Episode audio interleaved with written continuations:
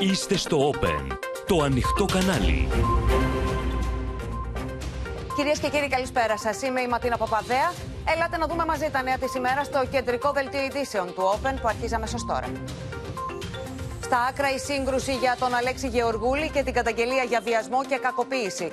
Λάδι στη φωτιά από αναρτήσεις υποψηφίων του ΣΥΡΙΖΑ και διαγραφή στελέχους. Σε άλλη γραμμή, Δραγασάκης και Τσακαλώτος για τις μετεκλογικές συνεργασίες, αντιδράσεις και διορθωτικές δηλώσεις. Ελλείψεις σε ανθρώπινο δυναμικό και να σε τεχνολογικό εξοπλισμό και ανθρώπινα λάθη οδήγησαν στην τραγωδία των τεμπών. Πάνω από 300 νεκροί από τις συγκρούσεις στο Σουδάν. Επικοινωνία του Πρωθυπουργού με τον Μητροπολίτη για τους εγκλωβισμένους Έλληνες. Δεκάδες άνθρωποι υποδοπατήθηκαν μέχρι θανάτου από πλήθος που είχε συγκεντρωθεί για διανομή ανθρωπιστικής βοήθειας στην Ιεμένη.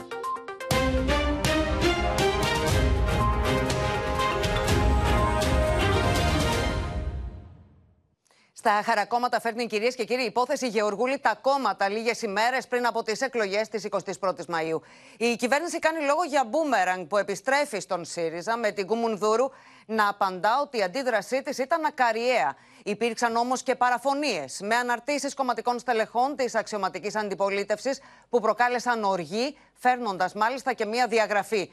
Μητσοτάκης και Τσίπρας στοχοποιούν προσωπικότητες που θεωρούν ότι μπαίνουν εμπόδιο στα σχέδιά τους, είπε ο Νίκος Ανδρουλάκης.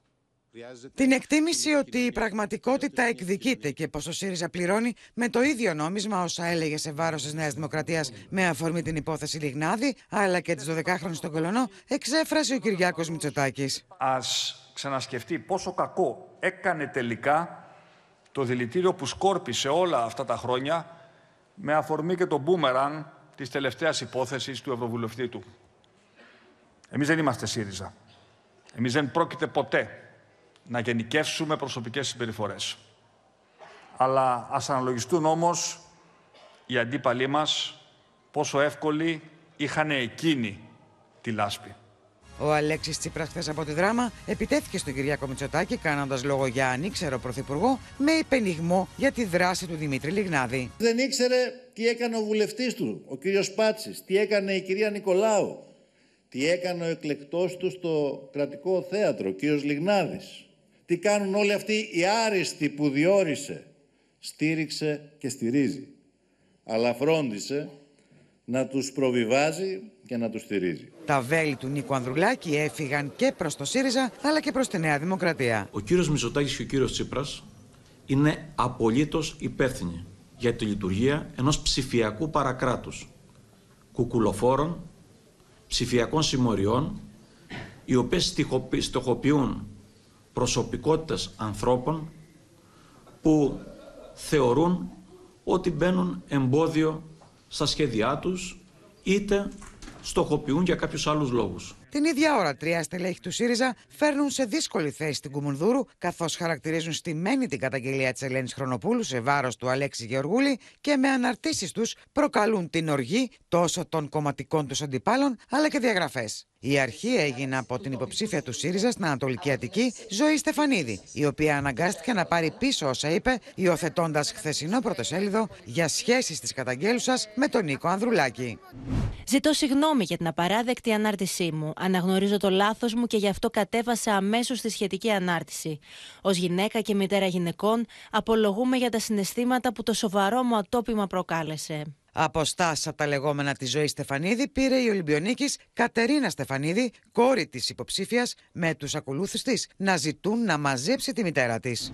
Τι είμαι, μπόγιας για να τη μαζέψω; Δεν ταυτίζομαι με τα λεγόμενα και τα πιστεύω της μητέρας μου. Εσύ δηλαδή συμφωνείς με ό,τι πιστεύουν ή λένε οι γονείς σου; Εγώ πάντω όχι. Τη σειρά πήρε η Αναστασία Γαϊταρτζή, υποψήφια με το ΣΥΡΙΖΑ στη Θεσσαλονίκη, η οποία ενώ αρχικά καταδίκασε οποιαδήποτε παρενόχληση σε βάρος των γυναικών, στη συνέχεια εξέθεσε έναν προβληματισμό με υπόνοιες για στήσιμο της υπόθεσης Γεωργούλη. Πρώτοι εμείς καταδικάζουμε την παρενόχληση των γυναικών. Αν όμως είναι στημένο γεγονός ακριβώς πριν τις εκλογές, τότε; Είχαν σταυρώσει την κυρία Μερδόνη κατηγορώντας την ότι δεν αντέδρασε σε φήμες όταν δεν υπήρχε καμιά καταγγελία στην περίπτωση ανθρώπου που κατηγορούνταν για ιδεχθή αδικήματα, ο οποίος δεν ήταν ούτε μέλος, ούτε βουλευτής, ούτε στέλεχος της Νέας Δημοκρατίας. Δύο μέτρα και δύο σταθμά. Ο κύριος Οικονόμου ξεχνά ότι ο ΣΥΡΙΖΑ Προοδευτική Συμμαχία αντέδρασε ακαριέα σε 15 λεπτά μόλις έγινε γνωστή η καταγγελία. Γιατί είμαστε με τα θύματα. Πάντα και αδιαπραγμάτευτα. Άρα και μπορεί να πει το ίδιο και η Νέα Δημοκρατία. Μήπως ο κύριος Τσίπρας αισθάνεται σήμερα την ανάγκη να ζητήσει συγγνώμη για την υποψήφια του κόμματός του στη Β' Θεσσαλονίκης, Αναστασία Γαϊταρτζή, που χαρακτηρίζει στημένη τη σοβαρή ποινική υπόθεση στην οποία εμπλέκεται ο Ευρωβουλευτής τους. Η υπόθεση Γεωργούλη έφερε όμως και μια διαγραφή μετά από τη χιδέα και άκρος σεξιστική ανάρτηση του Βασίλη Μίγα, κομματικού στελέχους του ΣΥΡΙΖΑ στη Λάρισα. Όσα ανέφερε στα social media προκάλεσαν την ακαριαία αποπομπή του από το κόμμα της αξιωματικής αντιπολίτευσης. Είμαστε κάθετοι στο ότι πρέπει σε βάθος να διερευνούνται υποθέσεις κακοποίησης ιδιαίτερα γυναικών, νέων παιδιών, σεξουαλικής παρενόχλησης. Και η υπόθεση Γεωργούλη αναδεικνύεται στην παρούσα φάση σε κεντρικό σημείο της πολιτικής σύγκρουσης. Πάμε να τα δούμε όλα με τη βοήθεια των συναδέλφων. Έχουμε συνδεθεί με τη Σοφία Φασουλάκη, τον Χρήστο Τσιγουρή και την Κάτια Φωτιάδου. Καλησπέρα και στους ε, τρεις. Σοφία, η κυβέρνηση κάνει λόγο για υπόθεση που επιστρέφει ως μπούμεραγκ πλέον στον ΣΥΡΙΖΑ. Ναι, Ματίνα, ακριβώς αυτό λέει η κυβέρνηση, αλλά πιστεύει ότι δεν θα πρέπει να εργαλειοποιηθεί αυτή η υπόθεση από τη Νέα Δημοκρατία, γιατί αυτό έκανε ο ΣΥΡΙΖΑ στην περίπτωση του Δημήτρη Λιγνάδη και σε καμία περίπτωση δεν θέλει η κυβέρνηση αλλά και το κόμμα της Νέας Δημοκρατίας να ταυτιστεί σε συμπεριφορές που, με συμπεριφορές που ε, υιοθέτησε στο παρελθόν ο ίδιος ο ΣΥΡΙΖΑ. Λένε όμως ότι θα πρέπει να απολογηθούν τα στελέχη της αξιωματικής αντιπολίτευσης για όσα έλεγαν αλλά και έγραφαν τόσο σε βάρος της Λίνας Μενδώνη όσο και σε βάρος του Πρωθυπουργού ε, σχετικά με τον Δημήτρη Λιγνάδη ο οποίος όπως θυμάσαι είχε καταδικαστεί για α, βιασμούς ανηλίκων. Μιλούν μάλιστα στην κυβέρνηση Ματίνα για δύο μέτρα και δύο σταθμά. Λένε ότι ήταν ακαριέα η αντίδραση και σωστά για τον Αλέξη Γεωργούλη, όμως κατά τα λοιπά ε, υπάρχει αθώωση, και το βάζω σε εισαγωγικό αυτό, ε, για τον Νίκο Παπά, ο οποίος αν και έχει καταδικαστεί ε, με 13-0 από το ειδικό δικαστήριο, εν τούτης, παραμένει στα ψηφοδέλτια του ΣΥΡΙΖΑ. Συνεπώς μιλούν για δύο διαφορετικές συμπεριφορές ανάλογα με τα πρόσωπα Ματίνα. Μάλιστα. Τώρα το Βερολίνο επισκέπτεται ο Αλέξης ε, Τσίπρας. Εκεί βρίσκεται και ο Χρήστος Τσιγουρής. Χρήστο, είναι μια επίσκεψη στην οποία ο ΣΥΡΙΖΑ δίνει πολύ μεγάλη σημασία, κομβική σημασία. Γίνεται όμως ε, ταυτόχρονα και σε μια συγκυρία όπου ο ΣΥΡΙΖΑ δέχεται διμέτωπο πόλεμο με αφορμή την υπόθεση Γεωργούλη. Καλησπέρα σας. Ε, Βεβαίως δίνουν μεγάλη πολιτική σημασία από την Κουμουνδούρου σε αυτή τη συνάντηση. Η συγκυρία δεν είναι ουδέτερη, είναι προεκλογική περίοδος ε, στην Ελλάδα και θεωρούν το συμβολισμό αυτό σημαντικό. Καθώς για τα στελέχη του ΣΥΡΙΖΑ στην Ελλάδα ε, είναι το πεδίο, η Ελλάδα είναι το πεδίο που θα έχουμε την επόμενη σύγκρουση μεταξύ των προοδευτικών δυνάμεων και των δυνάμεων των συντηρητικών. Συνεπώς, η συνάντηση με τον Όλοφ Σόλτς, τον καγκελάριο της Γερμανίας, ε, με τον Αλέξη Τσίπρα, ε, τον άνθρωπο που είναι ένας από τους πιο ισχυρούς ε, ε, ισχυρές προσωπικότητες του σοσιαλδημοκρατικού χώρου αυτή τη στιγμή στην Ευρώπη, δίνει αν θέλετε και τον τόνο του πώς θα ήθελε ο ΣΥΡΙΖΑ ε, να πορευτεί η πολιτική στην Ελλάδα σε σχέση πάντα με το ΠΑΣΟΚ και τον ΣΥΡΙΖΑ. Βεβαίως έρχεται σε μια συγκυρία ε, κατά την οποία, όπως είπες, ο ΣΥΡΙΖΑ δέχεται αυτή τη στιγμή βέλη όχι μόνο από τον ιδεολογικό του, τον κατεξοχήν ιδεολογικό του αντίπαλο, αλλά και από το ΠΑΣΟΚ.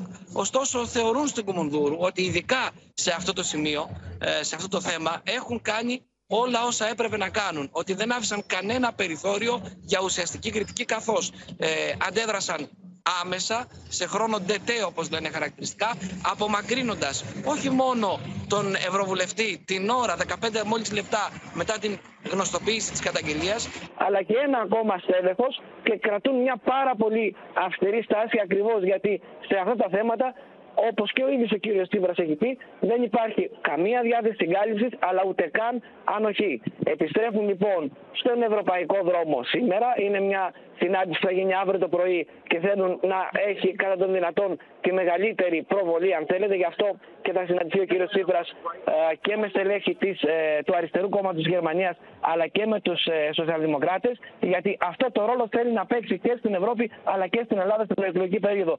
Της γέφυρας δηλαδή που θα οδηγήσει σε συνεργασία τα δύο αυτά πολιτικά, τους δύο πολιτικούς χώρους. Μάλιστα. Τώρα ο Νίκος Ανδρουλάκης εξαπέλυσε διτή επίθεση. Ερχόμαστε λοιπόν σε σένα, Κάτια Φωτιάδου, με τα να στρέφονται τόσο κατά του ΣΥΡΙΖΑ όσο και κατά της Νέας Δημοκρατίας. Ο Νίκος Ανδρουλάκης μίλησε για ένα παρακράτος ψηφιακό κουκουλοφόρο που στοχοποιεί προσωπικότητες, ρίχνοντας ισομερή ευθύνη τόσο στον Αλέξη Τσίπρα όσο και στον Κυριάκο Μητσοτάκη, θυμίζοντας ότι γαλάζια ψηφιακή συμμορία προχωρούσε σε δολοφονία χαρακτήρα και αποδομούσε προσωπικότητες στην περίοδο των υποκλοπών με τα γαλάζια τρόλς του διαδικτύου. Ενώ τώρα η συμμορία του ΣΥΡΙΖΑ, η ψηφιακή συμμορία του ΣΥΡΙΖΑ, αποδομεί και έχει ιδεολογήσει σε βάρος Ελένης Χρονοπούλου μέσα από τους υποψήφιους και βουλευτές και τα στελέχη του που υιοθετούν ε, ε, επέσχυντα δημοσιεύματα και το σενάριο της τιμένης παρενόχλησης και της τιμένης υπόθεσης γύρω από τον βιασμό και τον ξυλοδαρμό της καταγγέλουσας. Είναι διτή λοιπόν η επίθεση που εξαπολύει ο Νίκος Ανδουλάκη τόσο σε Κυριάκο Μητσοτάκη όσο και σε Αλέξη Τσίπρα, καθώς θεωρεί ότι με την ανοχή τους αυτές οι ψηφιακές συμμορίες δρούν στο διαδίκτυο και στοχοποιούν προσωπικότητες. Από την άλλη μεριά, από τα βέλη του Πασόκ, δεν φεύγει, δεν μπορεί να διαφύγει ο, ο κύριος Παπαδημούλης, και μάλιστα λένε χαρακτηριστικά εκεί που μας χρωστούσαν, μας πήραν και το βόδι, όταν ο, ο κύριος Παπαδημούλης, ο επικεφαλής της Ευρωομάδας του ΣΥΡΙΖΑ, δεν μπορεί να μην γνώριζε, να μην ήξερε δύο χρόνια όσα κυκλοφορούσαν στους διαδρόμους του Ευρωκοινοβουλίου, τις φήμες, τις ενδείξεις γύρω από τον Αλέξη Γεωργούλη. Και να λέει τώρα πως, ε, να ρίχνει τα βέλη του προς τον Νίκο Ανδρουλάκη και να τον κατηγορεί πως εκείνος είναι που ψεύδεται και πως και πως δεν έμαθε για την Ελένη Χρονοπούλου τη Δευτέρα του Πάσχα, αλλά γνώριζε καιρό πριν γιατί ήταν στενή συνεργάτη του. Το μέτωπο που έχει ανοίξει μεταξύ Χαριλάου, Τρικούπη και Κουμουνδούρου νομίζω ότι για πολύ καιρό ακόμα θα είναι ανοιχτό και θα μένετε. Βλέπουμε υψηλούς τόνους και μια πολιτική σύγκρουση που οδηγείται στα άκρα. Να σε ευχαριστήσουμε πολύ. Ένα ακόμη μέτωπο σύγκρουσης λοιπόν έχει ξεσπάσει μεταξύ ΣΥΡΙΖΑ και ΠΑΣΟΚ μετά την καταγγελία της Ελένης Χρονοπούλου σε βάρος του Αλέξη Γεωργούλη. Η Χαριλάου Τρικούπη κατηγορεί το κόμμα της αξιωματικής αντιπολίτευσης πως ενώ γνώριζε εδώ και μήνες ε, την υπόθεση, δεν έκανε τίποτα με την Κουμουνδούρου να απορρίπτει τις κατηγορίες, λέγοντας πως πρόκειται για λάσπη και χοντρό ψέμα. Με τοπική σύγκρουση του ΣΥΡΙΖΑ με το ΠΑΣΟΚ έχει προκαλέσει η υπόθεση Γεωργούλη με τις δύο πλευρές να ανταλλάσσουν πειρά. Η Χαριλάου Τρικούπη καταγγέλει ότι η Κουμουνδούρου γνώριζε εδώ και μήνες για την καταγγελία και δεν έλαβε κανένα μέτρο κατά του Ευρωβουλευτή της. Είναι χοντρό ψέμα και μεγάλη λάσπη και ντροπή για την πολιτική ζωή να δεχόμαστε ότι ο κύριος Ανδρουλάκης το έμαθε τη Δευτέρα ενώ η καταγγέλουσα είναι στενή του συνεργάτης και προβεβλημένος τέλεχος που με τη στήριξη του κυρίου Ανδρουλάκη έχει ανέβει και πολύ ψηλά στην αρχαία του κόμματος. Είναι δυνατόν λοιπόν να το έμαθε ο κύριος Ανδρουλάκης τη Δευτέρα και να το ήξερε ο Τσίπρας και ο ΣΥΡΙΖΑ; Απαντώντας τον κύριο Παπαδημούλη με ανακοίνωσή του, το Πασόκ αναφέρει πως ο Νίκος Ανδρουλάκης όπως και η οικογένεια του θύματος έμαθαν για το τραγικό αυτό γεγονός τη Δευτέρα του Πάσχα. Ο ίδιος ο κύριος Παπαδημούλης καλείται να μας απαντήσει. Πώς ερεύνησε τις φήμες που ακούγονταν για τον Ευρωβουλευτή του ΣΥΡΙΖΑ, εξέφραζε την Ευρωομάδα του ΣΥΡΙΖΑ και την αξιωματική αντιπολίτευση, ανακοίνωση του κυρίου Γεωργούλη, στην οποία επικαλείται τάχα πολιτική δίωξη και αφήνει απαράδεκτα υπονοούμενα για τον χρόνο του αιτήματος άρσης της ασυλίας του; Η κόντρα ΣΥΡΙΖΑ Πασόκ μένεται και για το ποιος έκανε τη διαρροή των στοιχείων της δικηγόρου Ελένης Χρονοπούλου που κατήγγειλε το βιασμό και κακοποίηση από τον Αλέξη Γεωργούλη. Υπάρχει στέλεχο του ΣΥΡΙΖΑ ναι. το οποίο έκανε τη διακίνηση του ονόματος. Αυτό λέει να μην το πούμε. Πώς το ξέρουμε αυτό; Ανώ, άμα ισχύει, το ξέρετε; Βεβαίως το ξέρουμε. Α, το ξέρετε. Βεβαίως το ξέρουμε. Α, μάλιστα, και πήρα τηλέφωνο εν ώψη των εμφανίσεων μου να ρωτήσω ναι. και μου είπανε και το όνομα. Ονομάζεται Αρετή Αθανασίου αυτή που έκανε τη διαρροή του ονόματος ε, της κυρίας καταγγέλουσας. Λοιπόν, συγγνώμη, τι όνομα το, τώρα; το όνομα της κυρίας που διέρευσε το όνομα της καταγγέλουσας στο διαδίκτυο, επειδή ναι. ακούω ότι ο ΣΥΡΙΖΑ αποποιείται την ευθύνη, ναι. έχει ανακαλυφθεί στο Twitter, έχει βγει και το Twitter, το διαγράψουμε μετά και η ώρα του Twitter. Έτοιμα προς τις βελγικές αρχές μέσω των δικηγόρων του υποβάλλει ο Αλέξης Γεωργούλης για να καταθέσει ενώπιον του το συντομότερο δυνατόν και πριν από την άρση της ασυλίας του. Νομικοί κύκλοι των Βρυξελών πάντως μιλούν για επικοινωνιακή διαχείριση, καθώς θεωρείται απίθανο η βελγική εισαγγελία να κάνει δεκτό το αίτημά του. Η υπόθεση έχει προκαλέσει σάλο και στον καλλιτεχνικό χώρο, που έχουν ξυπνήσει μνήμες μυτού. Την ώρα που ο Αλέξης Γεωργούλης βρίσκεται στις Βρυξέλλες και ετοιμάζεται μαζί με τους δικηγόρους του να υποβάλει έτοιμα προς τις βελγικές αρχές να καταθέσει ενώπιον τους πριν από την άρση της ασυλίας του, η οικογενειακή φίλη της καταγγέλουσας και ευρωβουλευτής της Νέας Δημοκρατίας Ελίζα Βόζεμπεργκ Μιλά για έναν εφιάλτη που έζησε η νεαρή δικηγόρος. Είχε υποστεί τέτοιο σοκ και ήταν τόσο σοβαρά τα χτυπήματα ε, που υπέστη, ώστε δεν μπορούσε και για έξι μήνες και για παραπάνω χρονικό διάστημα να δει κανέναν και να μιλήσει με κανένα, γιατί φοβόταν ότι αυτό θα μαθευτεί από τους γονείς της, που ήθελε να τους διαφυλάξει. Καταλαβαίνετε μια γυναίκα η οποία υφίσταται βιασμό και σωματική κακοποίηση, όχι μόνο παθαίνει ένα σοκ, αλλά ε, παθαίνει ένα, μια έντονο ψυχικό κλονισμό για να αντιμετωπίσει την επόμενη μέρα. Σύμφωνα με τον δικηγόρο της Ελένης Χρονοπούλου, η ίδια προφανώς δεν γνώριζε τη χρονική συγκυρία κατά την οποία η Βελγική Εισαγγελία θα υπέβαλε αίτημα για την άρση της ασυλίας του Αλέξη Γεωργούλη. Αυτό είναι αποκλειστικά στη διακριτική ευχαίρεια της Εισαγγελίας των Βρυξελών, η οποία ενεργεί στον χρόνο που η ίδια επιλέγει. Δεν μπορώ να σας εξηγήσω το χρόνο στον οποίο προέβη στο αίτημα στην Ευρωβουλή η εισαγγελία, ούτε μπορώ να εξηγήσω και να τοποθετηθώ για ποιο λόγο αυτό δεν είχε γίνει νωρίτερα ή γιατί δεν έγινε αργότερα. Το αίτημα του Αλέξη Γεωργούλη να καταθέσει στις βελγικές αρχές το συντομότερο δυνατό χαρακτηρίζεται από νομικούς της Βρυξέλλες ως επικοινωνιακή διαχείριση, θεωρώντας ότι είναι απίθανο να γίνει δεκτό από την εισαγγελία των Βρυξελών. Ο σκοπός μας είναι να γίνει οποιαδήποτε ε, ακρόαση του κυρίου Γεωργούλη πριν ακόμη γίνει και η άρση, γιατί η άρση της ασυλίας θα, θα πάρει χρόνο. Ο στόχος του είναι να καταθέσει ενώπιον των αρχών το συντομότερο δυνατό. Αυτό θα είναι το αίτημα που θα υποβληθεί σήμερα από τους δικηγόρους στο Βέλγιο. Ο κ. Γεωργούλης απολαμβάνει ασυλία σύμφωνα με το πρωτόκολλο περί προνομίων και ασυλιών του Ευρωπαϊκού Κοινοβουλίου, το οποίο είναι γεγραμμένο στη συνθήκη για την Ευρωπαϊκή Ένωση. Και κατά συνέπεια, εάν το Βέλγιο προχωρήσει σε ακρόασή του, ε, θα παραβιάσει την Ευρωπαϊκή Νομοθεσία. Η δημοσιοποίηση των στοιχείων της καταγγέλουσας, οι οποίες και την οδήγησαν να κάνει δημόσια γραπτή δήλωση, προκάλεσε την παρέμβαση της Αρχής Προστασίας Δεδομένων Προσωπικού Χαρακτήρα. Η Αρχή Προστασίας Δεδομένων, στο πλαίσιο άσκησης των αρμοδιοτήτων της, αποφάσισε κατόπιν και της υποβολής σχετικής καταγγελίας να κινήσει τη διαδικασία εξέτασης τυχών παραβίασης της νομοθεσίας για την προστασία των προσωπικών δεδομένων. Η υπόθεση έχει προκαλέσει άλλο στον καλλιτεχνικό χώρο, όπου έχουν ξυπνήσει μνήμες μητού. Ο ίδιος το ξέρει τι έκανε και τι δεν έκανε. Από την άλλη, μια γυναίκα δεν μπορούμε να ακυρώσουμε και μια γυναίκα, γιατί για να βγεις να μιλήσεις, το έχω ζήσει. Που λέει και μετά από τέσσερις μήνες. Το άκουσα και αυτό, γιατί τώρα το ακούγαμε κατά κόρον αυτό. Εμένα μου πήρε 15 χρόνια να μιλήσω. Ο τρόπος που χειρίζεται η πολιτική, ε, οι πολιτικές παρατάξεις στο γεγονός μου προκαλεί ανατριχίλα στο πόσο ασίδωτη είναι η ψηφοθυρική εκμετάλλευση του γεγονότος. Δεν υπολογίζει ούτε αξιοπρέπεια ανθρώπων, ούτε τίποτα.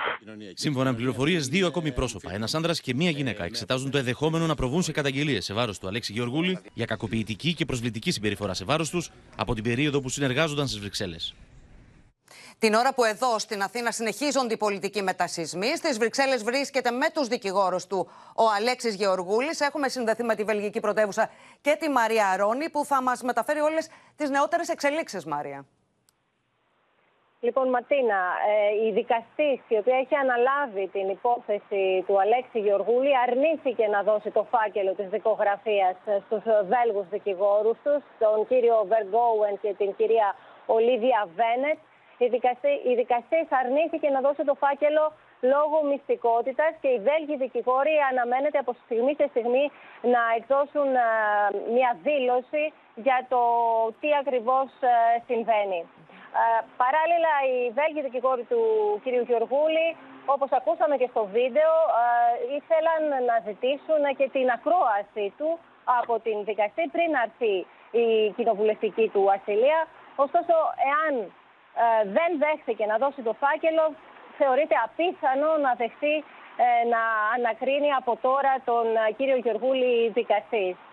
Από εκεί και πέρα ο Αλέξης Γεωργούλης είναι αντιμέτωπος με ε, βαριά ποινικά αδικήματα και η ποινή για αυτό το βαρύ ποινικό αδίκημα για βιασμό εδώ στο Βέλγιο είναι από 5 έως 10 χρόνια φυλάκισης. Δεν είναι εξαγοράσιμη αυτή η ποινή και οι δράστες ε, πρέπει να εκτίσουν τουλάχιστον τα δύο τρίτα της ε, ποινής τους. Ματίνα, ε, βλέπω ότι έχει έρθει μόλις τώρα όμως το email από τους uh, Βέλγους δικηγόρους.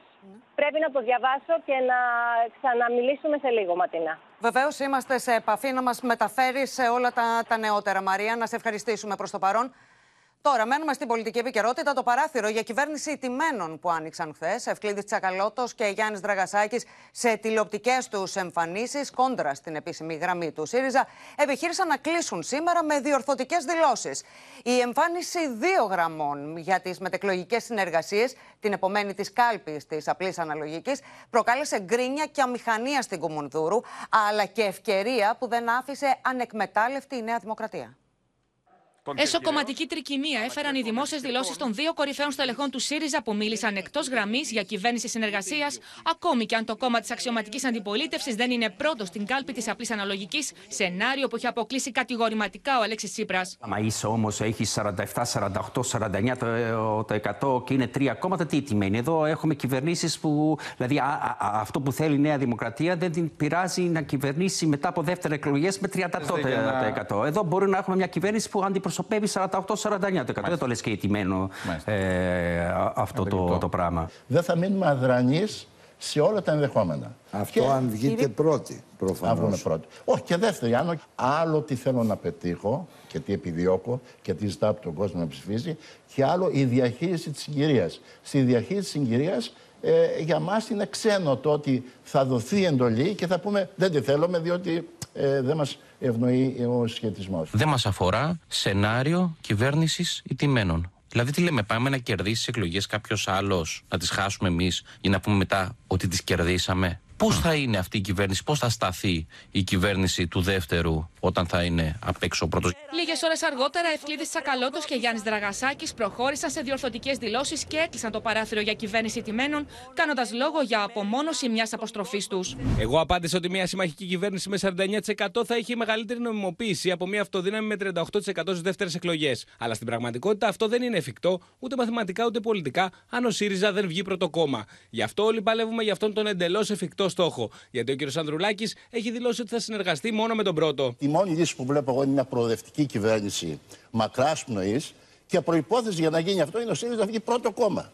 Αυτή είναι η θέση. Και είπατε είπα. μετά σε περίπτωση που ο ΣΥΡΙΖΑ βγει Περνάμε λοιπόν σε μια ωραία μετάσταση ναι. θεωρητική σεναρίων. Mm-hmm. Εάν βγει πρώτο κόμμα ο κύριος Μητσοτάκης, τι θα κάνει την εντολή του; Αν την πάρει την εντολή ο κύριος Τσίπρας, τι θα κάνει; Εξέφρασα μία άποψη. Οι αρχικές δηλώσεις Τσακαλού του Δραγασάκη που άναψαν φωτιά στην Κουμουνδούρου έγιναν την ώρα που ο Αλέξης Τσίπρας επαναλάμβανε από τη δράμα ότι μόνο αν ο ΣΥΡΙΖΑ είναι πρώτο κόμμα και με διαφορά θα συγκροτήσει κυβέρνηση προοδευτική.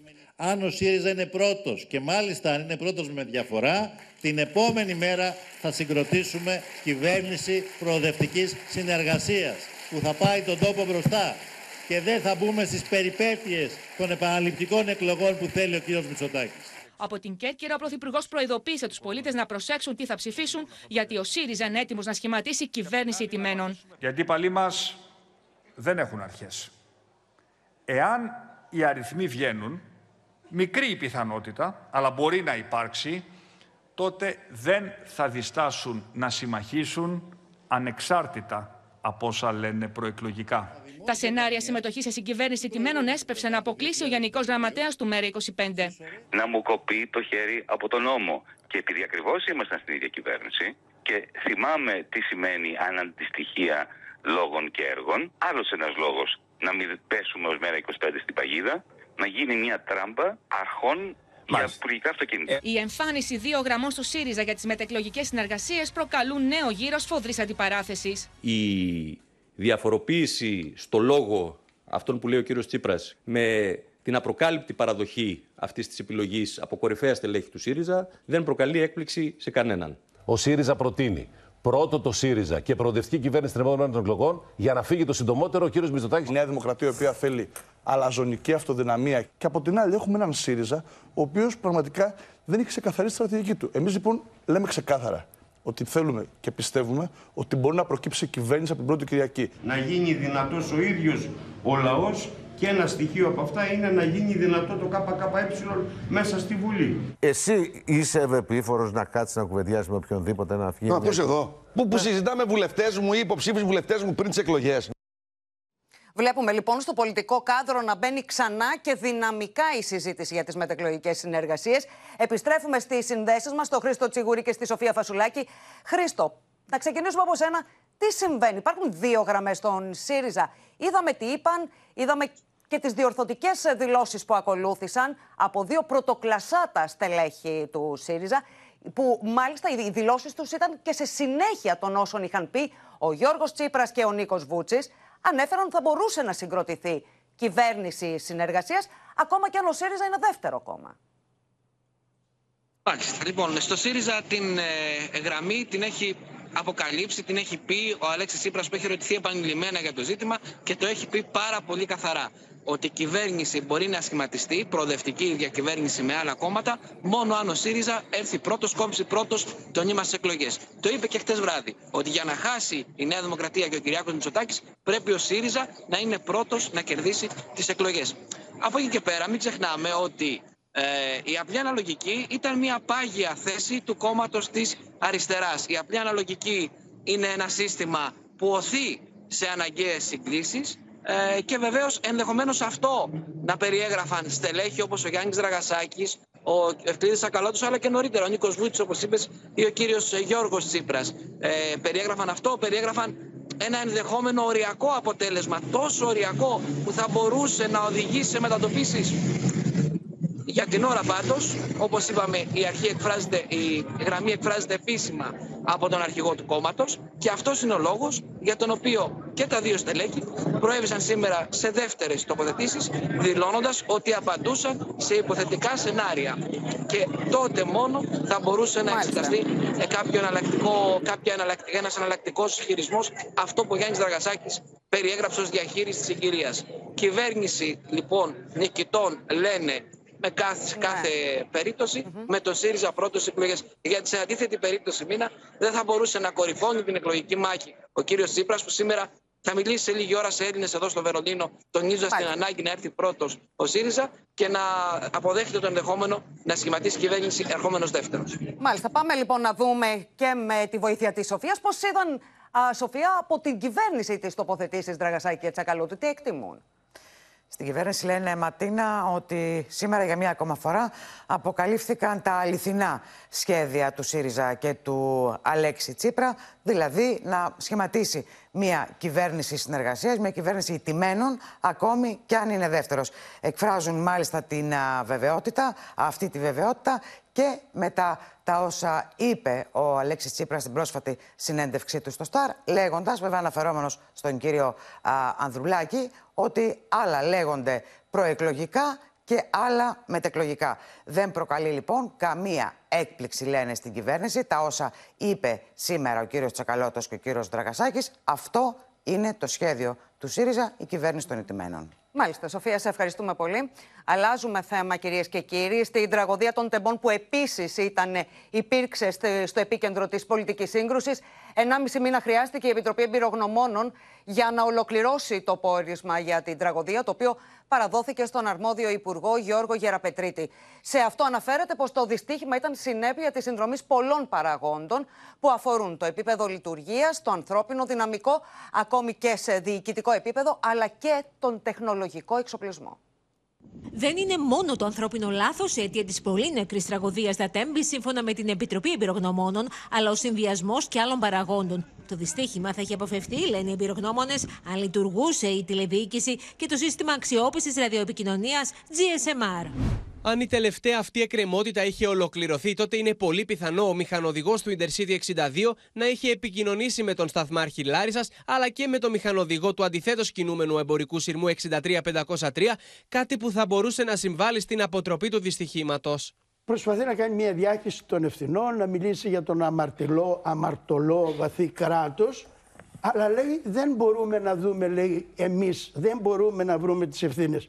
Στο πόρισμα περιγράφεται το βασικό λάθος του σταθμάρχη να μην χρησιμοποιήσει την αυτόματη χάραξη πορείας της επιβατικής αμαξοστοιχίας. Αν ο σταθμάρχης Λάρισας είχε χαράξει το δρομολόγιο με βάση τον αυτόματο χειρισμό, θεωρώντας ότι το Intercity 62 θα κινηθεί στη γραμμή ανόδου ως όφιλε με βάση τη γραπτή εντολή της 23 Δεκεμβρίου 2022, οι αλλαγές θα είχαν διευθετηθεί αυτόματα και ο φωτεινός πίνακας θα έδειχνε την πορεία κίνησης του Intercity 62 κατά μήκος της γραμμής ανόδου χωρίς αλλαγή πορείας. Νομίζω ότι πρέπει να πάει και λίγο πιο πάνω γιατί υπάρχουν και πολιτικές ευθύνες. Ταυτόχρονα όμως επισημαίνεται ότι οι φωτεινές ενδείξεις δεν λειτουργούσαν για το μισό περίπου τμήμα της διαδρομής των τριών χιλιόμετρων. Όπως διαπιστώθηκε στην επιτόπου αυτοψία, λόγω κάποιου τεχνικού προβλήματος στον πίνακα τηλεχειρισμού αλλαγών, ένα τμήμα των φωτεινών ενδείξεων δεν λειτουργούσε. Ακόμα και το πόρισμα που παρήγγειλε η κυβέρνηση Μητσοτάκη για το δυστύχημα των τεμπών την εκθέτει πολλαπλά. Αναδεικνύει τις ευθύνες των Μητσοτάκη και Καραμαλή και ξεσκεπάζει την επιχείρηση συγκάλυψης. Δεν μας καλύπτει η... το πόρισμα της Επιτροπής, είναι ελληπές. Εμείς ζητάμε αυτή η περιβόητη σύμβαση 717 που δεν εφαρμόστηκε ποτέ να ερευνηθεί γιατί δεν εφαρμόστηκε και δεν εφαρμοστήκαν τα συστήματα ασφαλείας. Εν τω μεταξύ, σε εξέλιξη είναι άλλα δύο πορίσματα. Αυτό που παρήγγειλε ο εφέτης ανακριτής, όπως και της πενταμελούς ομάδας τεχνητών συμβούλων που διόρισαν οι συγγενείς των θυμάτων. Να πάμε τώρα στην υπόθεση των υποκλοπών, καθώς η Άρτεμι Σίφορντ, πρώην υπεύθυνη ασφαλείας του Facebook, κατέθεσε στην Επιτροπή Πέγκα του Ευρωκοινοβουλίου για την παγίδευση του τηλεφώνου της από το παράνομο λογισμικό Predator, αλλά και για την παρακολούθηση που γινόταν, σύμφωνα με δημοσιεύματα, και από την ΕΕΠ. Α δούμε ένα απόσπασμα από τα όσα είπε. The combination of state-issued wiretap for monitoring traditional communications, telecommunications, with the connection of the spyware, the predator spyware. As we will discuss in my case, not only did the two appear together, as we have seen before in other cases, but in my specific case, the um, official state wiretap was actually leveraged, as the evidence suggests, in order to uh, to target me with predator. And the combination of the power of the state on the one hand with the technological capacity of spyware on the other, in my case, and I suspect in many others, is truly terrifying. Έκτη δραματική ημέρα για τους πολιορκημένους Έλληνες του Σουδάν που περιμένουν με αγωνία μια συμφωνία που δεν θα μείνει στα χαρτιά ανάμεσα στο στρατό και την παραστρατιωτική ομάδα που βρίσκονται σε εμφύλιο. Ο Πρωθυπουργός είχε σήμερα τηλεφωνική επικοινωνία με τον Μητροπολίτη Νουβία Σάβα, τον οποίο και διαβεβαίωσε πως η Ελλάδα θα κάνει ό,τι είναι δυνατόν για τον απεγκλωβισμό των Ελλήνων. Άμα βλέπεις εκεί είναι σπασμένο το ιαλί και είναι, από πάνω είναι σπασμένο. Έγινε εκεί η επίθεση. Σε ασφαλές σημείο βρίσκονται πλέον οι δύο Έλληνες τραυματίες μετά το θρίλερ της μεταφοράς τους από το νοσοκομείο όπου νοσηλεύονταν και χτυπήθηκε στο Χαρτούμ. Είναι ασφαλέ, βέβαια, κανένα πρόβλημα. Είναι στο Χαρτούμ, αλλά σε άλλη περιοχή, στην οποία από εμάς. Ο Μητροπολίτης δηλώνει στο Open πως υπάρχει άμεση ανάγκη για βοήθεια στους Έλληνες που είναι παγιδευμένοι στο Σουδάν. Η περισσότερη δυσκολία και ας πούμε ο, με, ο, ο μεγαλύτερος φόβος είναι ότι βγαίνοντας από τα περίχωρα του Χαρτούμ δεν ξέρω πόσο ασφαλές είναι. Αν βγω από τα περίχωρα, υπάρχει μία περίπτωση να μπορέσω να διαφύγω κάπου. Οι εγκλωβισμένοι Έλληνες μαζί με 11 ακόμη πιστούς μέσα στα γραφεία της Μητρόπολης ζουν στιγμές αγωνίας, καθώς οι εχθροπραξίες συνεχίζονται ασταμάτητα. Ο στρατός έφτασε χθες το απόγευμα έξω από την εκκλησία, πληροφορήθηκα. Ναι, και προβολάνε πολύ άσχημα μέχρι τώρα. Και είναι ακριβώς έξω από τον ναό; Ο ναός είναι μέσα στην αυλή της ελληνικής κοινότητας. Νωρίτερα σήμερα ο Πρωθυπουργός Κυριάκος Μητσοτάκης είχε τηλεφωνική επικοινωνία με τον Μητροπολίτη για να ενημερωθεί για την κατάσταση. Σας διαβεβαιώνω πως θα κάνουμε ό,τι είναι δυνατόν για τον απεγκλωβισμό όλων των Ελλήνων. Οι ελληνικές αρχές βρίσκονται σε συνεννόηση και με άλλες ευρωπαϊκές χώρες για τον απεγκλωβισμό των ανθρώπων που βρίσκονται στο Σουδάν και έχουν άμεση ανάγκη για βοήθεια. Και οι μάχες στο Σουδάν μένονται σφοδρές παρά τις αλλεπάλληλες συμφωνίες για κατάπαυση του πυρός. Οι νεκροί πλέον αγγίζουν τους 330, ενώ σε δραματική κατάσταση είναι εκατομμύρια άμαχοι, χωρίς ρεύμα, νερό και τρόφιμα. Ο Τούρκος πρόεδρος συνομίλησε σήμερα με τους δύο αντίπαλους στρατηγούς και τους κάλεσε να καθίσουν στο τραπέζι των συνομιλιών. Ακόμη μια συμφωνία για προσωρινή κατάπαυση του πυρός έπεσε στο κενό. Οι μάχες στο Χαρτούμ συνεχίζονται χωρίς σταματημό. Οι νεκροί έχουν φτάσει τους 330, οι τραυματίες είναι 3.200 την έκτη μέρα των εχθροπραξιών. Today we were starting to run out of some essentials, so he had to go restock. And it's not particularly a great situation because you can hear your brother walking outside the house and you can hear the the clashing noise. We can't sleep. We haven't slept in the past four days. We try to catch a few a few naps here and there. Χιλιάδες είναι οι άμαχοι που προσπαθούν να φύγουν από την εμπόλεμη ζώνη για να γλιτώσουν. Κάποιοι πέφτουν σε ενέδρες στρατιωτών με τραγική κατάληξη. There is many of bodies, uh, dead bodies in the streets and even in the in the houses. Uh, people cannot bury, uh, they cannot bury the bodies because of the shooting outside. Εκατομμύρια κάτοικοι στο Χαρτούμ ζουν χωρίς νερό, τρόφιμα και ρεύμα. Στα ελάχιστα καταστήματα που παραμένουν ανοιχτά σχηματίζουν ουρές, όμως οι προμήθειες τελειώνουν αστραπιαία. The situation is very hard. That's not a secret to anyone. It was sudden. There's no electricity, no water. Προσπαθώντα να φύγουν, κάτοικοι σχηματίζουν μέσα στη νύχτα ουρέ έξω από πρατήρια βενζίνη. Δραματική είναι η κατάσταση και στα νοσοκομεία. Από τα 60 στην ευρύτερη περιοχή του Χαρτούμ λειτουργούν μόνο τα 20 και αυτά χωρί το απαραίτητο προσωπικό και εξοπλισμό. في مستشفيات داخل الخرطوم كانوا بيتخذوها مقار لل- لل- للهجوم يعني كان فيها قاعده ΟΗΕ και ανθρωπιστικές οργανώσεις καλούν τις αντιμαχόμενες πλευρές να προχωρήσουν σε εκεχηρία ώστε να μπορέσουν να μεταφερθούν με ασφάλεια τραυματίες και άμαχοι από τις εμπόλεμες ζώνες. Στη γειτονική μας Τουρκία, όλα τα χαρτιά τους ρίχνουν στο τραπέζι πλέον οι υποψήφοι, με τον Ερντογάν από τη μία να τάζει επιστροφή σε αξίες Ισλαμικής Δημοκρατίας και τον Κίλιτ Ντάρογλου από την άλλη να προτάσει την αλεβίτικη κληρονομιά του, απευθύνοντας κάλεσμα στους νέους να κάνουν την Τουρκία μια σύγχρονη χώρα χωρίς θρησκευτικές διαφορές και κοινωνικούς διαχωρισμούς.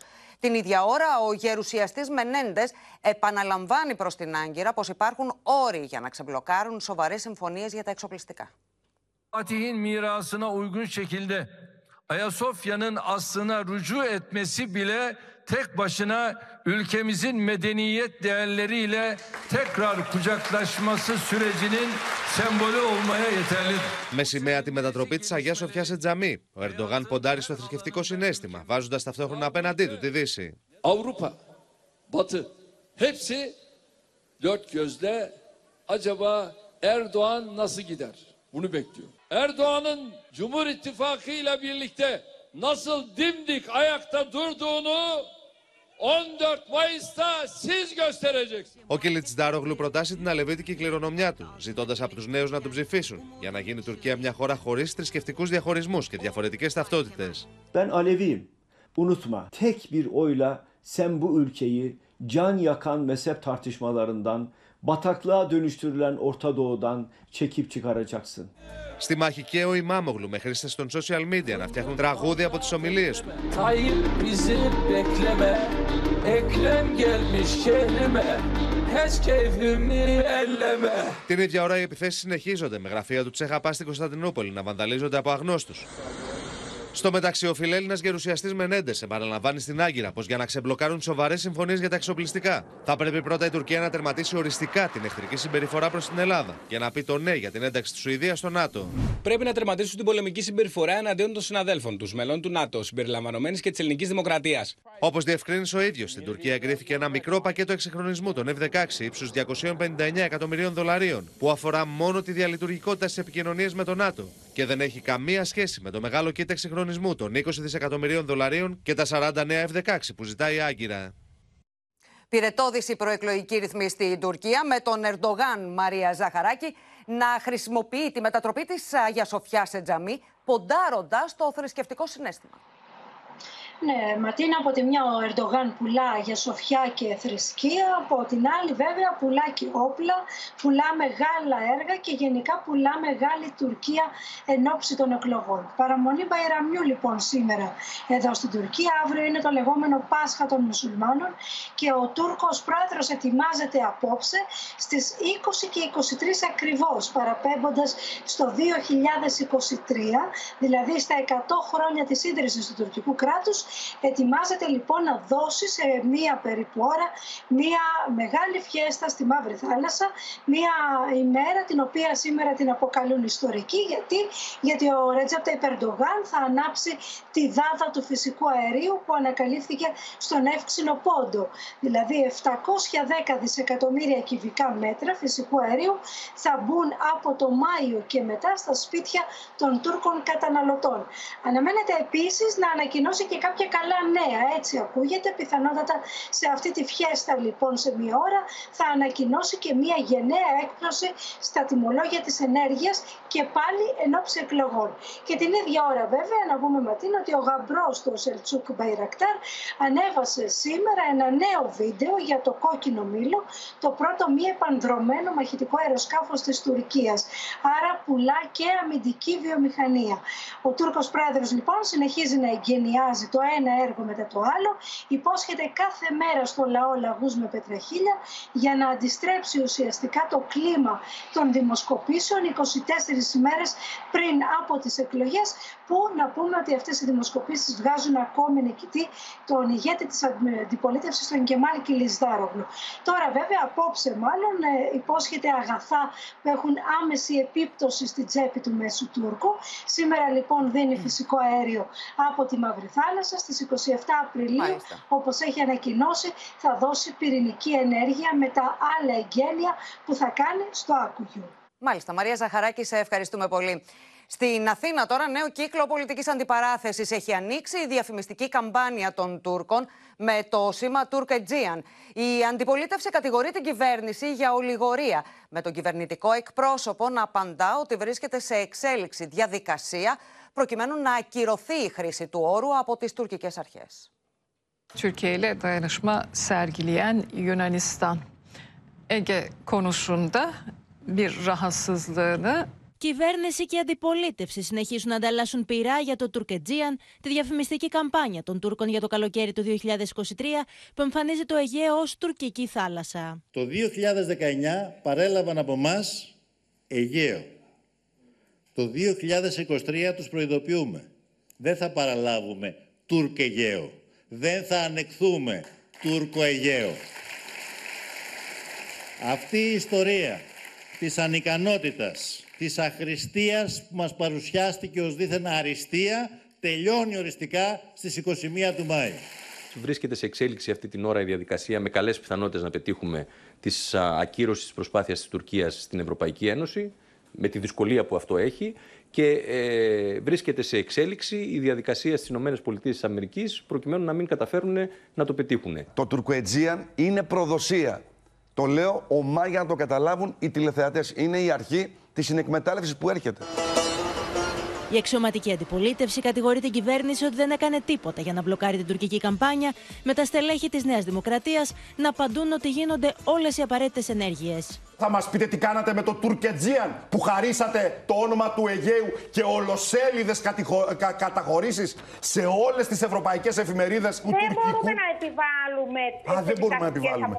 Αυτό λέμε. Άρα, άρα η αριστεία προκειμένου. Είναι μια ιστορία πριν από 1,5 χρόνο. Ναι. Την φέρνουμε σήμερα, την παρουσιάζει σήμερα ο κύριος Τριανταφυλλίδης γιατί για να συμψηφίσει. Επιστρέφουμε κυρίες και κύριοι στο πρώτο θέμα του δελτίου μας, την υπόθεση και τη σοβαρή καταγγελία σε βάρος του Αλέξη Γεωργούλη. Πάμε λοιπόν κατευθείαν στις Βρυξέλλες και στη Μαρία Ρόνη να δούμε, Μαρία, όλα τα νεότερα.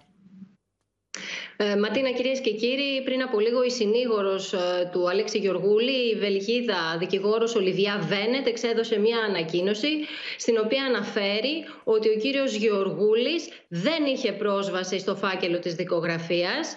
Τονίζει επίσης αυτή η ανακοίνωση ότι στις αρχές Απριλίου ο Αλέξης Γεωργούλης έμαθε με έκπληξη, με αφορμή το αίτημα για άρση της βουλευτικής του ασυλίας, ότι η κυρία Χρονοπούλου είχε υποβάλει μήνυση εναντίον του, κατηγορώνταν στον για πράξεις ηθικής που φέρεται να είχαν γίνει τον Ιανουάριο του 20 στις Βρυξέλλες.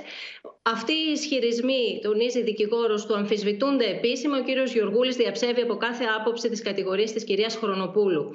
Μέσω του συνηγόρου του, ο κύριος Γιωργούλη ζήτησε να τον ακούσουν οι ανακριτικές υπηρεσίες, προκειμένου να εξηγήσει αυτές τις ε, κατηγορίες. Παραμένει σε αναμονή αυτού του αιτήματος και στη διάθεση των βελγικών αρχών, τονίζει δικηγόρος του. Τέλος, ε, λέει ότι ο κύριος Γιωργούλη δεν ανησυχεί για τη χρονική στιγμή που βγαίνει αυτή στην επιφάνεια ε, αυτό το θέμα ε, και ότι τα γεγονότα και η καταγγελία χρονολογούνται από το 20. Είναι λυπηρό που μόλις τρία χρόνια αργότερα αυτή η καταγγελία δημοσιοποιείται ε, λίγες εβδομάδες πριν από τις εκλογές στην Ελλάδα. Μάλιστα. Μαρία Ρόνη, σε ευχαριστούμε πολύ. Στη Γαλλία, ο Μακρόν συνεχίζει ανεπιτυχώς την επιχείρηση κατευνασμού της οργής για το συνταξιοδοτικό. Διαδηλωτές εισέβαλαν στο χρηματιστήριο του Παρισιού με φωτοβολίδες και πανό την ώρα που ο Γάλλος πρόεδρος γίνεται δέκτης γενικής αποδοκιμασίας, περιοδεύοντας όλη τη χώρα.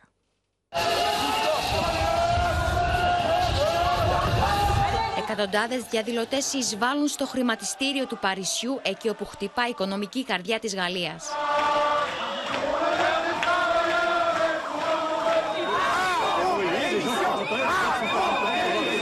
pense que tout le monde euh, a pu lui dire et que dans les prochains déplacements, ce sera encore le cas, euh, qu'on n'est pas prêt à tourner la page. Οι αντιδράσει για το συνταξιοδοτικό φουντώνουν κάθε μέρα και περισσότερο.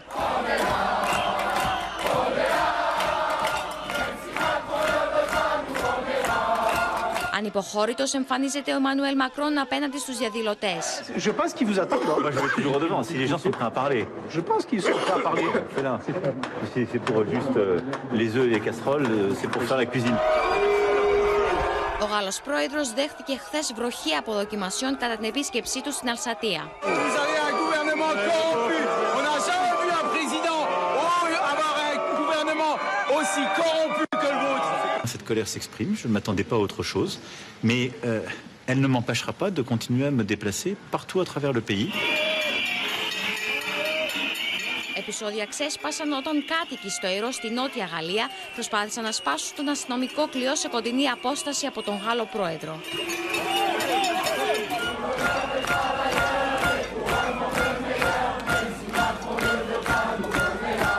Συνδικάτα και διαδηλωτές δίνουν ραντεβού την Πρωτομαγιά με προγραμματισμένες διαδηλώσεις σε δεκάδες μεγάλες πόλεις της Γαλλίας.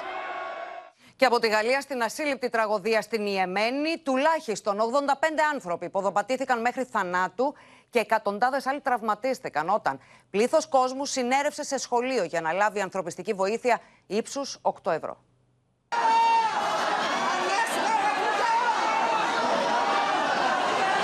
Εκατοντάδες άνθρωποι σφαδάζουν έξω από το κέντρο ανθρωπιστικής διανομής στην πρωτεύουσα της Ιεμένη στην Σανάα. Ποδοπατούνται μέχρι θανάτου. Ο ένας πάνω στον άλλον ουλιάζουν και καλούν σε βοήθεια. Heavy security has been deployed around the area as people are rushing to the scene hoping to locate relatives. However, they have been barred from accessing the site. Τουλάχιστον 85 άνθρωποι βρήκαν τραγικό θάνατο, ανάμεσά τους πολλές γυναίκες και παιδιά. Πάνω από 320 τραυματίστηκαν, 50 από τους οποίους νοσηλεύονται σε κρίσιμη κατάσταση. Είχαν συγκεντρωθεί σε σχολείο όπου έμποροι μοίραζαν χρηματικό ποσό αξίας 8 ευρώ ανά άτομο στο τέλος του Ραμαζανιού. Now, witnesses say that uh, armed Houthi rebels fired into the air in an attempt at crowd control, but they hit an electric cable which caused it to explode, resulting in panic. Δραματική είναι η κατάσταση στα νοσοκομεία που έχουν γεμίσει με τραυματίες. The Interior Ministry, in a statement, said the dead and injured have been moved to a nearby hospital, and those responsible for the distribution were also taken into custody. Η Εμένη, η φτωχότερη χώρα της Αραβικής Χερσονήσου, βρίσκεται από το 2014 στη δίνη ενός πολέμου που έχει στοιχήσει τη ζωή σε εκατομμύρια ανθρώπους. Μόνο από τις αρχές του 2022 έχουν σκοτωθεί πάνω από 370.000, με το 60% των θανάτων να οφείλεται στην πείνα και στην έλλειψη υγειονομικής περίθαλψης. UN describes the situation in Yemen as one of the world's worst humanitarian tragedies. The country has seen eight years of fighting between Houthi rebels and pro government forces. Στο Κίεβο βρίσκεται ο Γενικός Γραμματέας του ΝΑΤΟ για πρώτη φορά από την έναρξη της ρωσικής εισβολής, κομίζοντας το μήνυμα πως η ένταξη της Ουκρανίας στη συμμαχία θα συζητηθεί στη Σύνοδο του Καλοκαιριού. Η Μόσχα προειδοποιεί εκ νέου τη Δύση, ενώ οι ρωσικές δυνάμεις φύγουν το κλειό στο Παχμούτ. Την ώρα που διεξάγονταν σφοδρές μάχες στο Μπαχμούτ, στα ανατολικά της Ουκρανίας, ο Γενικός Γραμματέας του ΝΑΤΟ έφτανε στο Κίεβο. Ο Γιέν Στόλτεμπεργκ, ο οποίος επισκέπτεται την Ουκρανία για πρώτη φορά από την έναρξη της ρωσικής εισβολής, ανακοίνωσε πως το θέμα της ένταξης της χώρας στο ΝΑΤΟ θα συζητηθεί τον Ιούλιο στη Σύνοδο Κορυφής της Συμμαχίας. Ukraine's rightful place is in NATO.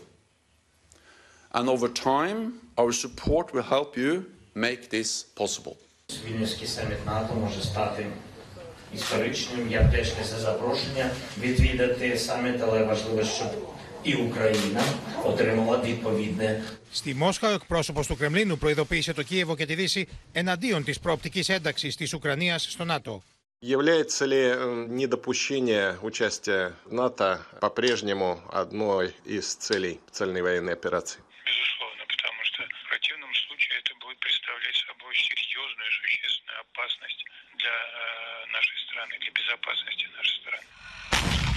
Την ίδια ώρα, Ολλανδία και Δανία ανακοίνωναν πως θα στείλουν 14 άρματα μάχης Leopard 2 στην Ουκρανία και οι Ηνωμένες Πολιτείες το 36ο πακέτο στρατιωτικής βοήθειας. The package will include more ammunition for U.S. provided HIMARS, rocket systems, and anti armor systems, as well as additional artillery rounds.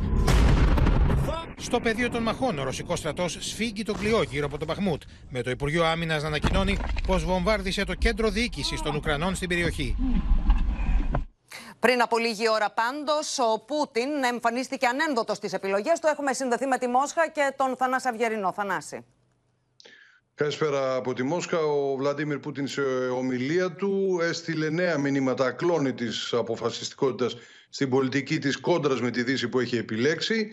Ε, είπε, ε, ευχήθηκε ούτε λίγο πολύ στις χώρες της Δύσης ο Θεός μαζί τους εννοώντας ότι η Ρωσία ακολουθεί το δρόμο της και μάλιστα έχει πολλές επιτυχίες σε αυτό το δρόμο. Ε, είπε, εκτίμησε ο Ρώσος πρόεδρος ότι η τάση για πολυπολικότητα στον κόσμο θα αυξάνεται. Είναι μια αναπόφευκτη διαδικασία και όποιος δεν ακολουθήσει τον πολυπολικό κόσμο θα χάσει, είναι η διαπίστωσή του. Να. Πολλοί Ρώσοι αναλυτές εκτιμούν ότι ε, αυτές οι δηλώσεις προε- προκύπτουν από το γεγονός ότι τα δυσκολότερα για τη Ρωσία φαίνεται πως έχουν περάσει. Η ρωσική οικονομία πηγαίνει όλο και καλύτερα και η εκτίμηση είναι ότι τα χειρότερα έρχονται και στα μέτωπα και στην οικονομία για τους ε, υπόλοιπους. Μάλιστα. Και βέβαια κεντρική θέση στις ρωσικές ειδήσεις έχει ό,τι συμβαίνει γύρω από τη λάβρο των σπηλαίων του Κιέβου. Είχαμε τη σύλληψη μιας πολύ γνωστής δικηγόρου και ακτιβίστριας ε, χθες το βράδυ.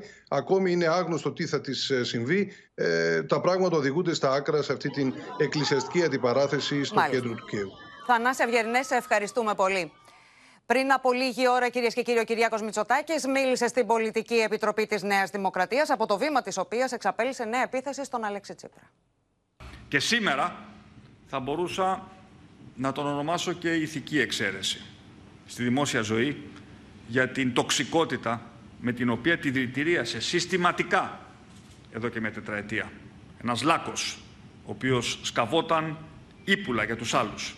Όλη αυτή η παράταξή μας έπεσε θύμα αυτών των χειδεοτήτων. Ένας λάκκος τον οποίον οι ίδιοι τώρα πέφτουν μέσα, δηλιάζοντας να ζητήσουν συγγνώμη, ακόμα και όταν όλα και όλοι τους διαψεύδουν.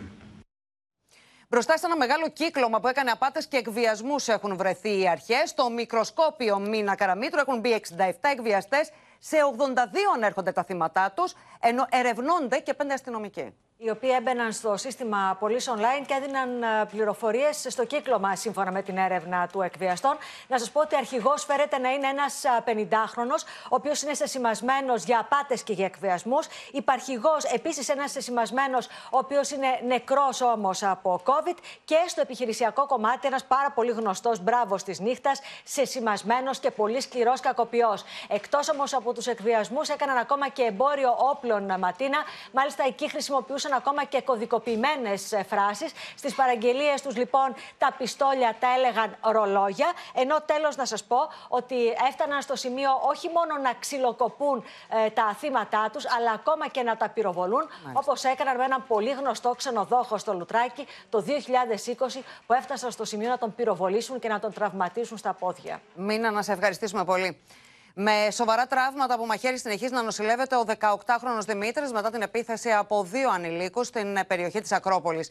Στο πλευρό του βρίσκεται η οικογένειά του. Την ίδια ώρα, όπω θα δείτε στο ρεπορτάζ του Open, μεγάλη ανησυχία προκαλούν οι αυξανόμενες ληστρικές επιθέσεις στην περιοχή. Με ανυπόφορους πόνους από την αιματηρή επίθεση στην πλάκα, ο 18χρονο νεαρός προσπαθεί να αναρρώσει από τις αλλεπάλληλε μαχαιριές στο λαιμό και την κοιλιά. Στο πλάι του βρίσκονται πάντα οι δικοί του άνθρωποι, οι οποίοι κάνουν ό,τι μπορούν για να τον βοηθήσουν να ξεπεράσει το τραυματικό σοκ. Δυσκολεύεται, πονάει, φοβάμαι μου λέει. Έκανε πυρετό εχθές. Μου είπαν ότι ήταν θανατηφόρο το χτύπημα και σώθηκε μέσα στην ατυχία του ήταν γερός. Από την ώρα που ανοίγει τα μάτια το 18χρονο, λέει στους γονείς του ότι θέλει να επιστρέψει στο σπίτι τους. Αυτό όμως είναι αδύνατον σύμφωνα με τους θεράποντες ιατρούς. Λίγο πυρετό κάνει. Εντάξει, θέλουμε ακόμα δουλειά. Πήγε τώρα ψυχίατρος και δεν μπορούσε να το πάρει ούτε να του μιλήσει. Δεν, δεν, δεν μπορεί ακόμα. Την ίδια ώρα πληθαίνουν τα περιστατικά βίας από συμμορίες ανηλίκων, οι οποίες δεν διστάζουν να απειλούν τα θύματά τους για να τους πάρουν χρήματα και κινητά τηλέφωνα. Θύμα ληστείας περιγράφει στην κάμερα του Open τι έζησε πριν από μερικούς μήνες μέσα σε αστικό λεωφορείο. Μου λέει Δώσ' μου, μου λέει τώρα το κινητό σου, μου λέει γιατί θα σε χτυπήσω, μου λέει μπροστά σε όλους, θα φας μπουνιά. Μετά το άλλο το παιδί με τράβαγε βίντεο και όλο τα ήρθε από πάνω μου και λέει: Ή θα μας δώσεις το κινητό σου τα λεφτά, ή θα σου κάνουμε κακό. Και δεν είναι το μοναδικό περιστατικό. Πριν από δύο εβδομάδες, τι μαλιστόν έπεσε και ο φίλος μιας νεαρής κοπέλας στα βραχάκια της Ακρόπολης. Από τότε φοβάται να βγει από το σπίτι του. Βγάζουν το μαχαίρι και λένε: Δώσε μου ό,τι έχεις. Και επειδή είναι με μαχαίρι, με πιστόλι, με οτιδήποτε, δεν μπορεί να κάνεις και πολλά. Φοβήθηκε, ήταν τρομοκρατημένος, δεν έχει ξαναματήσει από τότε στο ίδιο μέρος. 426 παιδιά έπεσαν θύματα άγριων ληστρικών επιθέσεων σε όλη την Ελλάδα το 2022. Μια αύξηση που αγγίζει το 59% μέσα σε ένα χρόνο. Οι νεαροί δράστες δεν διστάζουν ακόμα και να βγάλουν μαχαίρι, ακόμα και να μαχαιρώσουν τα ανυποψία στα θύματα τους, προκειμένου να τους πάρουν έστω και ένα τσαντάκι. Το προσέχω να το έχω μπροστά εδώ, για να μην με κλέψουν. Το τελευταίο διάστημα οι περιπολίες στο κέντρο της Αθήνας έχουν αυξηθεί τόσο οι πεζές όσο και οι κινητές. Και στο σημείο αυτό ολοκληρώθηκε το κεντρικό δελτίο ειδήσεων. Μείνετε στο Open. Αμέσως μετά ακολουθεί η καθημερινή σειρά Η δική μας οικογένεια. Και στις 9 μην χάσετε την ξένη ταινία δράσης In Time. Κυρίες και κύριοι, από όλους εμάς, καλό βράδυ.